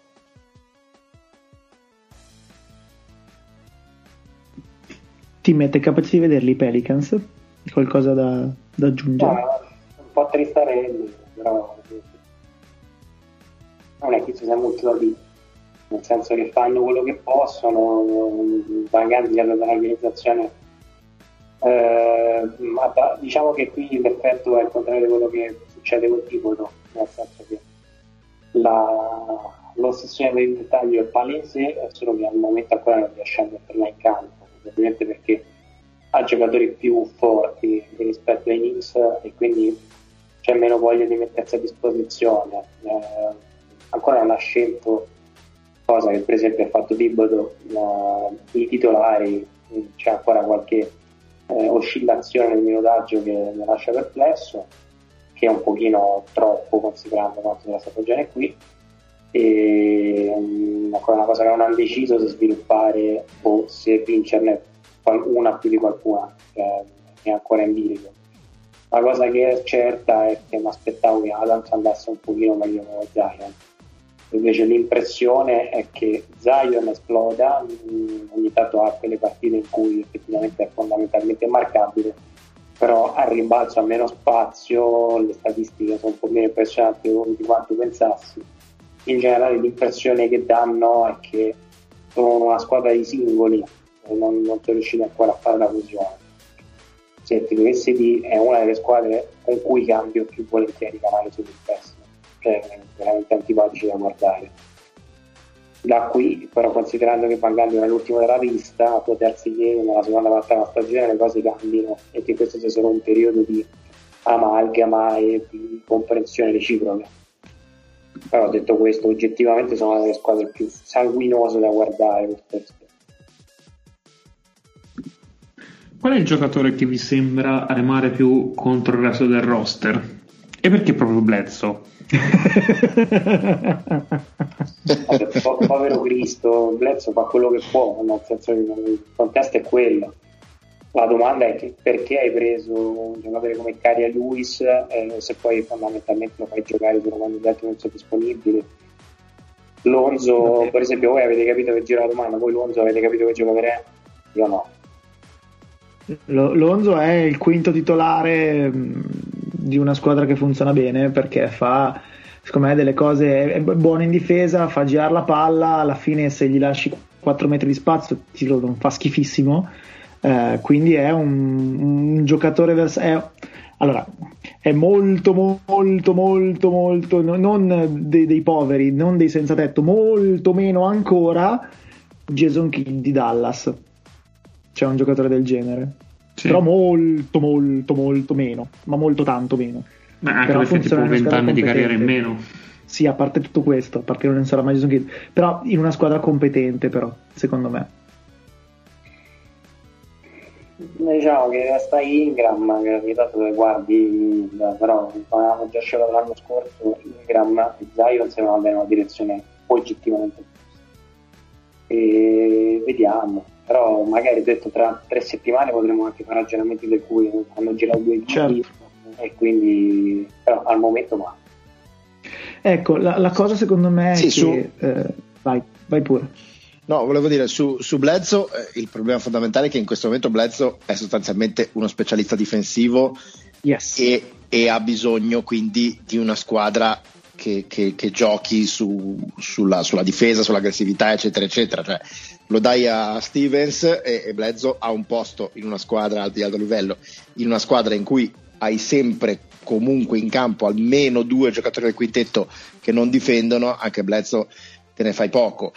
E, e Lonzo vale un po', cioè senza scomodare Kid, è, è, un po' sul Ricky Rubio, cioè è un giocatore che ha, del, sì. ha, ha, ha delle qualità ha dei difetti, ma le, qualità vengono, eh, le sue qualità vengono esaltate dal fatto di avere un, un, supporto di squadra, una struttura di squadra attorno e i suoi difetti vengono esaltati dal avere mh, pochi, mh, poco supporto e poco, eh, diciamo, poca organicità attorno a lui e purtroppo gioca in un contesto in cui al momento è tutto molto naif e questo mh, non lo aiuta minimamente senza considerare che Bledsoe e Lonzo, e Lonzo pur essendo giocatori opposti cerebralmente, come esplosività e tutto, però sostanzialmente fanno scopa perché eh, in un roster a te farebbe comodo un giocatore così sì. in quella posizione, ma non due, e se ce n'hai due e non hai nessun altro in quella posizione, eh, ah. sei messo male.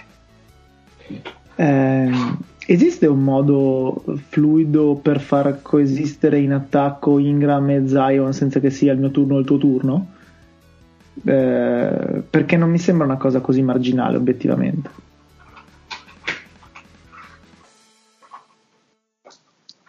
Esisterà quando saranno tutti e due un pochino più, più maturi, perché al momento diciamo sanno fare il mio turno e il tuo turno perché sanno fare solo quello tutti e due, cioè hanno un po' i paraocchi.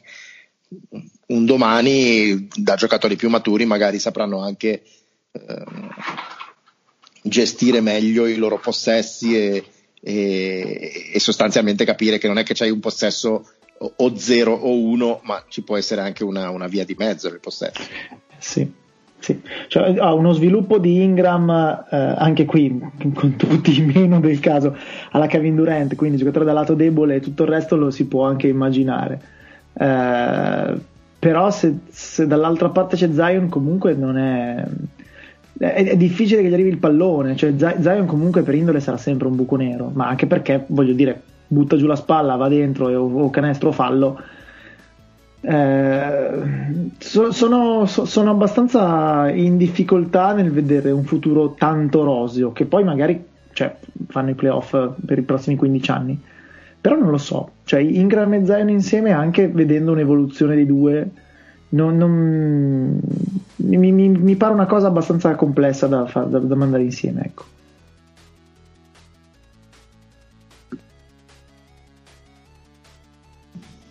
Sì, diciamo che Zion, anche lui, visto che è, è, è simile a Shaq come, eh, come, diciamo così, come filosofia di, di gioco, come eh, differenza dal resto della lega, eccetera. Cioè un giocatore che fa categoria a sé e, e vive di, di, quel ferro. Anche Shaq cambiò eh, per sempre la sua parabola eh, quando capì che pur essendo nelle sue corde appunto di dire ogni pallone che prendo mi giro e provo a buttarlo dentro con, con tutto il difensore o anche 3-4 difensori era meglio di dire quando ricevo il pallone ragiono, mh, rallento mezzo secondo, mi prendo il tempo per guardare chi ho attorno, eccetera, eccetera, e lì cambiò Shaq e cambiò la Lega per sempre. E Zion deve fare un po' quel passo lì, perché appunto il fatto che gli basti spesso e volentieri eh, chiudere gli occhi e decidere vado al ferro per far succedere qualcosa di buono, ecco, non può bastare quello in NBA. Io Zion faccio diciamo che mi prendo un anno sabbatico per giudicarlo anche perché fondamentalmente questo è il suo primo anno da rookie. Sì. e, ed è uno che veramente tanto più di altri ha sofferto il dover no, non dico essere per forza però ha sofferto veramente un sistema di hype e di eh, pompaggio mediatico forte ma anche da parte della Lega. Cioè, hanno scorso i Pelicans avevano una partita di Natale credo forse anche quest'anno ce l'hanno avuta, no, no, non mi ricordo. L'anno scorso per mandare i Pelicans a Orlando si sono inventati un sistema no, veramente. non aveva senso. sì, sì. Eh, hanno, hanno, riammesso chiunque vuol dire far arrivare i Pelicans per avere LeBron e Zion al primo turno. E la Lega ci ha investito parecchio, al di là dei Pelicans ovviamente ci investono parecchio, ma la Lega eh, spera che Zion sia quello che tutto sommato può diventare, eh, perché no, no non sta affatto sembrando un brutto giocatore, un giocatore che non funziona chissà cosa. È che si, secondo me siamo partiti un po' troppo presto a dire questo qua è il nuovo LeBron. Mi, mi sembra molto team quando faccio questi ragionamenti, eh, non, non, voglio. Sì, sì, team, team ha il microfono chiuso, ma sta applaudendo. Praticamente. sta, facendo, sta facendo come Wizards contro i Suns, appunto, sparata, trionfi e cose varie.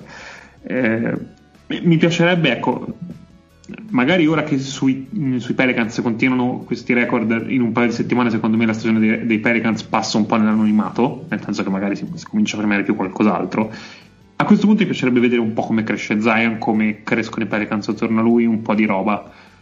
Perché insomma l'anno scorso si era, si era fatto anche attendere per l'infortunio. Quando è arrivato ha fatto effettivamente strabuzzare gli occhi perché porca miseria, dal giorno zero è uno che fa, ha veramente tanto impatto, è uno che gioca a modo suo, su, sul livello fisico e sul livello di approccio al gioco, come diceva Fleccio, completamente diverso da tutti gli altri. Cioè è uno che costantemente attacca il ferro, ma tantissimo, però è anche uno che tratta bene il pallone, che coinvolge gli altri, che fa le, dei passaggi interessanti, secondo me sono molto interessanti per la velocità di gioco, per la stazza che ha, per tante cose e, e al momento ovviamente questa cosa no, non riesce ad avere un impatto diretto sulle vittorie, però ricordiamoci che è uno che è veramente la trentesima partita NBA in carriera, quindi forse anche un po' troppo eh, ingiusto richiedere da lui che faccia subito la differenza, però è anche vero che no, non la sta facendo al momento, quindi è, è comunque una cosa da sottolineare diciamo che al momento l'impressione che dà proprio velocissimamente è che per fare la differenza deve eh, dare un effort fisico che secondo me su 60 partite è oggettivamente inarrivabile. Cioè lo Zion che nelle prime partite sposta e rimbalza sopra Gubert, con quel fisico lì secondo me non, non ci rendiamo conto dell'esborso fisico che ha. È, secondo me è un giocatore che in questo momento si sta ehm, gestendo in modo anche abbastanza accurato per cercare di giocarne il più possibile, che è l'input che gli è arrivato anche ai Pelicans in seconda battuta eh, l'anno scorso l'ho un po' smontato per certi versi, ne rivendico anche la paternità nel, nella mancanza di altro. Il discorso è però che eh, io quando sono un po' duro eh, ce l'ho con l'hype, non ce l'ho col giocatore in sé, ma ce l'ho con l'ambiente che lo circonda e la mia paura è che da un eccesso si vada all'altro perché io l'effetto Vince Carter ce l'ho ben presente.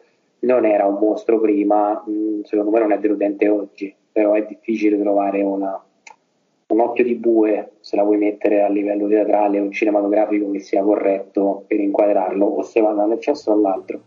Un'altra cosa che mi risulta è che noi abbiamo sotto gli occhi le prime tre partite NBA di Zion, fondamentalmente irripetibili, dove ci aveva messo dentro anche le triple e se ricordo bene l'anno scorso dopo la prima partita con San Antonio no, no, non ha preso, non ha segnato una tripla credo qualcosa del genere sì. Sì, sì. quindi anche lì ci siamo lasciati un attimino prendere dall'istant eh, però detto questo Zion resta uno che ti pallacanestro ad altissimi livelli ne ha vista pochissima perché giocava contro Ciccio da una, una papera un anno e mezzo fa eh. quindi vediamo quello che succede. Però ecco, non, non sparate sul pianista e quindi portate un po' di pazienza. No, il problema, problema, più grave mi sembra difensivo, cioè Zion in difesa è veramente tra, tragico, ma veramente tragico, è sempre fuori posizione, eh, si muove mai, nonostante abbia dei piedi eccezionali e ovviamente un, con due passi possa fare 5 metri. Eh, è sempre con le anche o chiuse o girate dalla parte sbagliata, insomma, è tecnicamente male impostato, ha scarsa comprensione e forse deve anche risparmiarsi però veramente gli segna contro chiunque, cioè ba- basta um, mettere una partenza incrociata e lo metti in crisi Zion. E questa, è, questa invece è una cosa grave, cioè mh, mm, molto più grave del, dell'attacco. Ovviamente tutto quello che vale per l'attacco vale per la difesa, quindi non ha praticamente idea di come si facciano tutte queste cose però la curva d'apprendimento sarà abbastanza complicata per, anche, e soprattutto in difesa secondo me. Perché invece lì non ha neanche l'istinto. È vero che non deve combattere il suo istinto deve imparare da zero e se ha un foglio bianco ci si può lavorare bene sopra. Però deve fare tanta di strada eh, dietro ma tanta tanta. Va bene. Io se non c'è altro potrei anche chiudere qua è finito il primo tempo tra i Clippers e i Thunder, Clippers più 11, tanto vabbè, perderanno tutte le partite qui in poi che abbiamo parlato bene. Ma facci sapere la cosa che tutti vogliono sapere delle partite di Thunder. eh, non è il caso secondo me stasera. Eh? Ma Berra, che dice le Robby? Non ne frega niente è un giocatore, qui lo dico, di solito non mi espongo mai, è un giocatore meraviglioso. Fa delle cose molto interessanti. È un incrocio tra Kyle Henderson e, e un bullo. Eh, però c'ha delle letture di pallacanestro nitida che io quest'anno francamente raramente. Io, io non eh, credo adesso... aver visto un freshman perché fondamentalmente l'anno scorso giocavo 16 minuti sì. credo a sto livello cioè io ho visto cose di pallacanestro nitida al di là dei difetti che si porta appresso, e io quando vedo pallacanestro di te mi innamoro.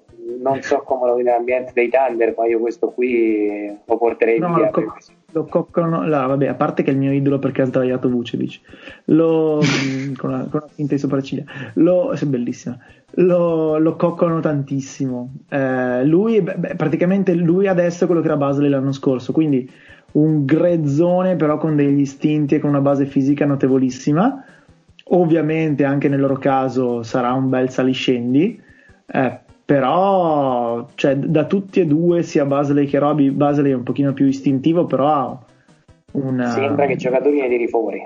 Ha dei flash esatto, dei flash notevolissimi. Secondo me di giocatori da questi qua ne tirano fuori, sì. Quello che voleva sapere Nick invece è 0 su 4 0 su 2. Eh, mi spiace. Come è possibile? lo, so, lo so che la Pravda berriana fa tutte le altre cose, no, in realtà è verissimo. Rispetto a Pravda, è veramente una pippa. veramente una pippa. non glielo dite, è orribile. No, allora sta facendo No, non diteglielo veramente anche perché, anche perché lui guarda solo quello, quindi è l'unica cosa che gli interessa. Guarda solo quello e lo guarda più volte al giorno. È un Quindi tonoli tanto... esterni NBA, cioè il tonoli secondo me era più forte. Ci, so, ci, sono i thread di Berra che ti dice ho guardato tre volte tutti i possessi offensivi di Dort, ma perché? eh, ma scusa, ma il porno cioè, a sto punto. Cioè. Ma veramente? Cioè... Ho Vabbè. poco tempo ma lo uso malissimo. esatto. Per, no, perché poi lui deve rispondere ai suoi minions che quando lui fa gli Ask Me Anything su Twitter gli chiedono un sacco di cose su Dorte, quindi lui così è pronto, capito? Veramente una giocatore orrendo.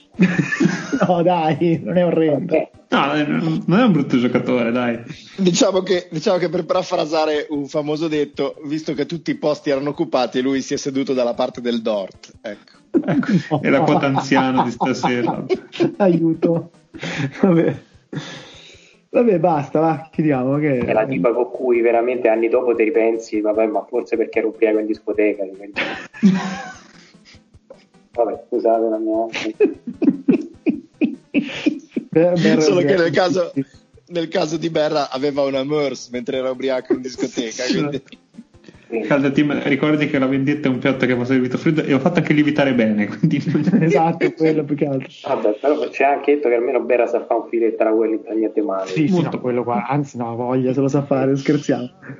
Basta, va.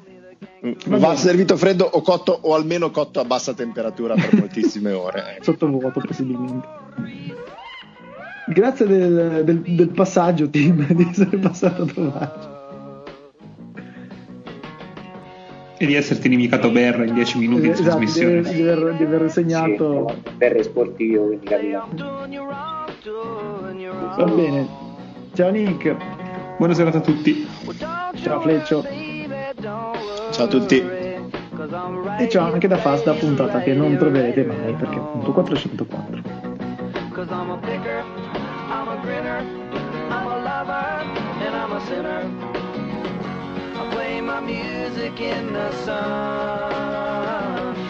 I'm a joker, I'm a smoker, I'm a midnight joker. I get my love in a